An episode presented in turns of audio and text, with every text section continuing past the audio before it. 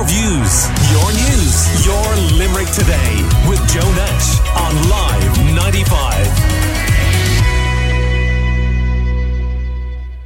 Now, the true prevalence and scope of sexual abuse and violence is unknown because many victims choose not to report the crimes committed against them. And those who do, it seems, are only the tip of the iceberg. And Miriam Duffy of Rape Crisis Midwest is uh, with us uh, now. Good morning to you, Miriam. Good morning, Joe. So, the, the legal process, I suppose, it, you know, it remains, well, it's obviously complex, but also enormously daunting and ultimately is it off putting to people reporting this? Of course it is. Of course it is. I mean, just even imagine yourself if you were up in court over a parking ticket. Mm. You know, your heart is in your mouth. So if you can imagine what it might be like for somebody to actually go through you know the whole legal procedure for from reporting the initial reporting to unfortunately the length of time it takes to process a case to actually even if uh, you know when the DPP puts a case forward for trial you could be looking at 2 to 3 years. Really? Yeah. And what supports exist to help uh, victims through the process? Okay there have been there have been huge changes over the last couple of years. Um, of course, rape crisis centres have always supported people through the whole process. But one of the key changes um, has been the development of the Garda Protective Services unit. So, in every Garda division now, there's a team of guards who are actually specifically trained to investigate and support victims of sexual violence. Okay. They've made a huge difference to the to the victims. Right. So they obviously un- have a deeper understanding themselves, and then yeah. they can help people through it. Yeah. Um, and the criminal justice system. I mean, you see, the difficulty here is that you know, as you have to go through it and you have to provide evidence, and it's we have an adversarial uh, court system um, when it comes to uh, criminal prosecutions. So it almost inevitably re-traumatizes a victim, doesn't it? Oh, it does. It, it definitely does because I mean, a victim will make their statement, you know, at the reporting process, and then that statement is what the, the investigation is based on. So that is what, if you like, the defence barrister will try and pick holes in. Okay, um, and the argument being that someone is entitled to a defence. Yeah exactly. It, it, it is our justice system here. So. But Miriam, I mean, is there any way around that, or is this the way it's going to be for people? Well, one of the things that is hopefully going to happen in the next year or so is that there will. We've been lobbying for, for what we call pre-trial hearings, where we think that this will actually speed up the process a, bit, a piece because um, when a trial does go ahead, if there are legal arguments or documentation looked for or anything like that that can hold up the trial and it can be adjourned and you know it, it goes on.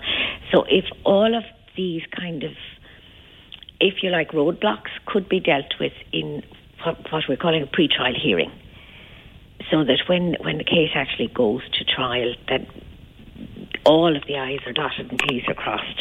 And basically, nobody is allowed to kind of raise issues that might delay the process right. or call for adjournments. I see, I see. Uh, Miriam Duffy of Rape Crisis uh, Midwest is uh, with me. Um, do you think that both men and women victims are more comfortable reporting sexual crimes to female members of the Gardaí?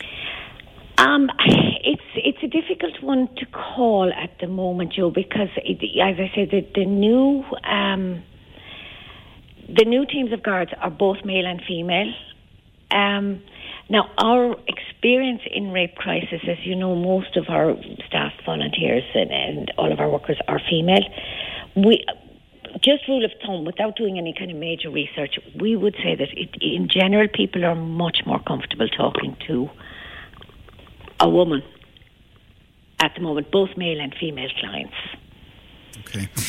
And how invasive are the sexual assault and treatment unit forensic and medical examinations? And are they a deterrent for people coming forward?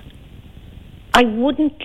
I wouldn't imagine that they are a t- deterrent because until you've had one, you don't know what you're facing into. Now, again, it is the sensitivity of the forensic examiner, and in the Midwest, we have an out of hours call out service here. The team of GPs that perform perform this service are second to none, you know, and they are so sensitive. Nothing will be done throughout that whole forensic process without the victim's permission.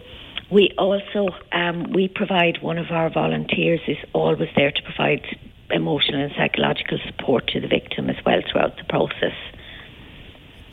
So it could obviously and does at times take years for some uh, victims uh, to uh, bring themselves to come forward. So, do you, do you have any advice for someone in that situation? I think basically, if anybody is even thinking about it, uh, I would suggest that they pick up the phone and have a conversation with us. We can talk them through what the process is going to be like. We can maybe give them a couple of sessions before they, you know, just to kind of ground them a little bit before they have before they go ahead to make the statement. And as I said, the Garda Protective Services team are across the Midwest are wonderful. They will actually come here to the centre to talk to people so that you don't actually have to go to a, a Garda station. So a lot of people have said that they found that very helpful. They may have come here and had a, a, a chat with ourselves, and then we can arrange that the guards come here so that they're not, you know, it, it's more comfortable here for them. They know the place. Nice. So we can do that. So Okay. anybody that would be thinking of, you know, maybe reporting historical abuse or even something that happened more recently, pick up the phone and give us a ring, and Okay. we'll do everything we can to support them. And just the details, then the number Uh, 1 800 311 511. 1 800 311 511. And obviously, people can find out more on your website as well. Exactly. Yeah. Okay, Miriam, well, I hope that's of some benefit uh, to people listening this morning. And uh, we thank you as always for your time. That is uh, Miriam Duffy of Rape Crisis Midwest, uh, based here in Limerick. Your views, your news, your Limerick today with Joe Nash on Live 95.